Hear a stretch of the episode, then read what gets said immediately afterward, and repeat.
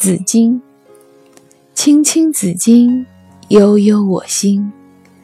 纵我不往，子宁不宜音。青青子佩，悠悠我思。纵我不往，子宁不来？桃溪踏兮，在城阙兮。一日不见，如三月兮。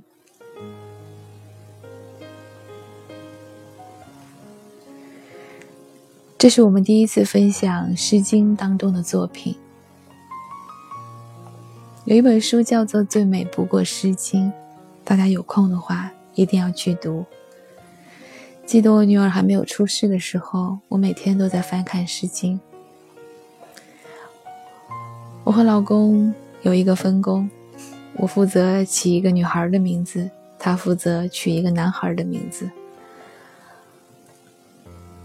而我一直心心念念的就是女孩的名字，一定要从《诗经》当中来。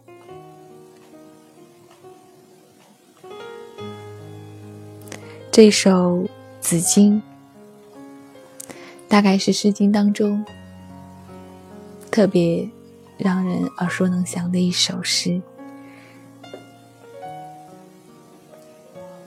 它描写了一个女子。男友分开，不知是吵架了，还是使小性子，又或者是赌气了。读完全诗，我就会看到，无论是千年以前还是现在，女子的心态并没有什么变化。不论我们之间发生了什么，你怎么可以就没有音讯了呢？就像人们常说的，老婆永远是对的。第二条，如果老婆错了，请参照第一条。所以，无论我们发生了什么，你怎么可以没有音讯？无论是谁对谁错，只要我生气了，你就应该来道歉呀。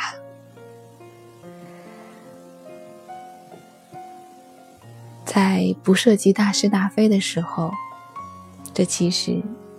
就是一份生活的小情趣而已，在不涉及人生观、价值观的时候，在和三观无关，在只关乎今天我想吃火锅，可你非要去吃广东菜，在这样的小事发生的时候。在适当的使小性子的时候，这样的情感，这样的情绪，是完全可以和应当被理解的。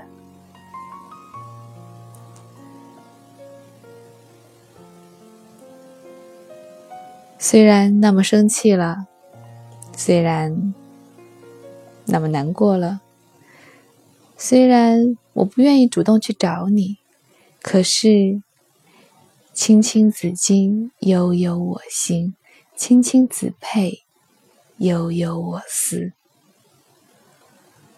我的心里一直在想着你啊，所以我才会在城阙上桃溪踏兮，我才会感慨一日不见，如隔三秋。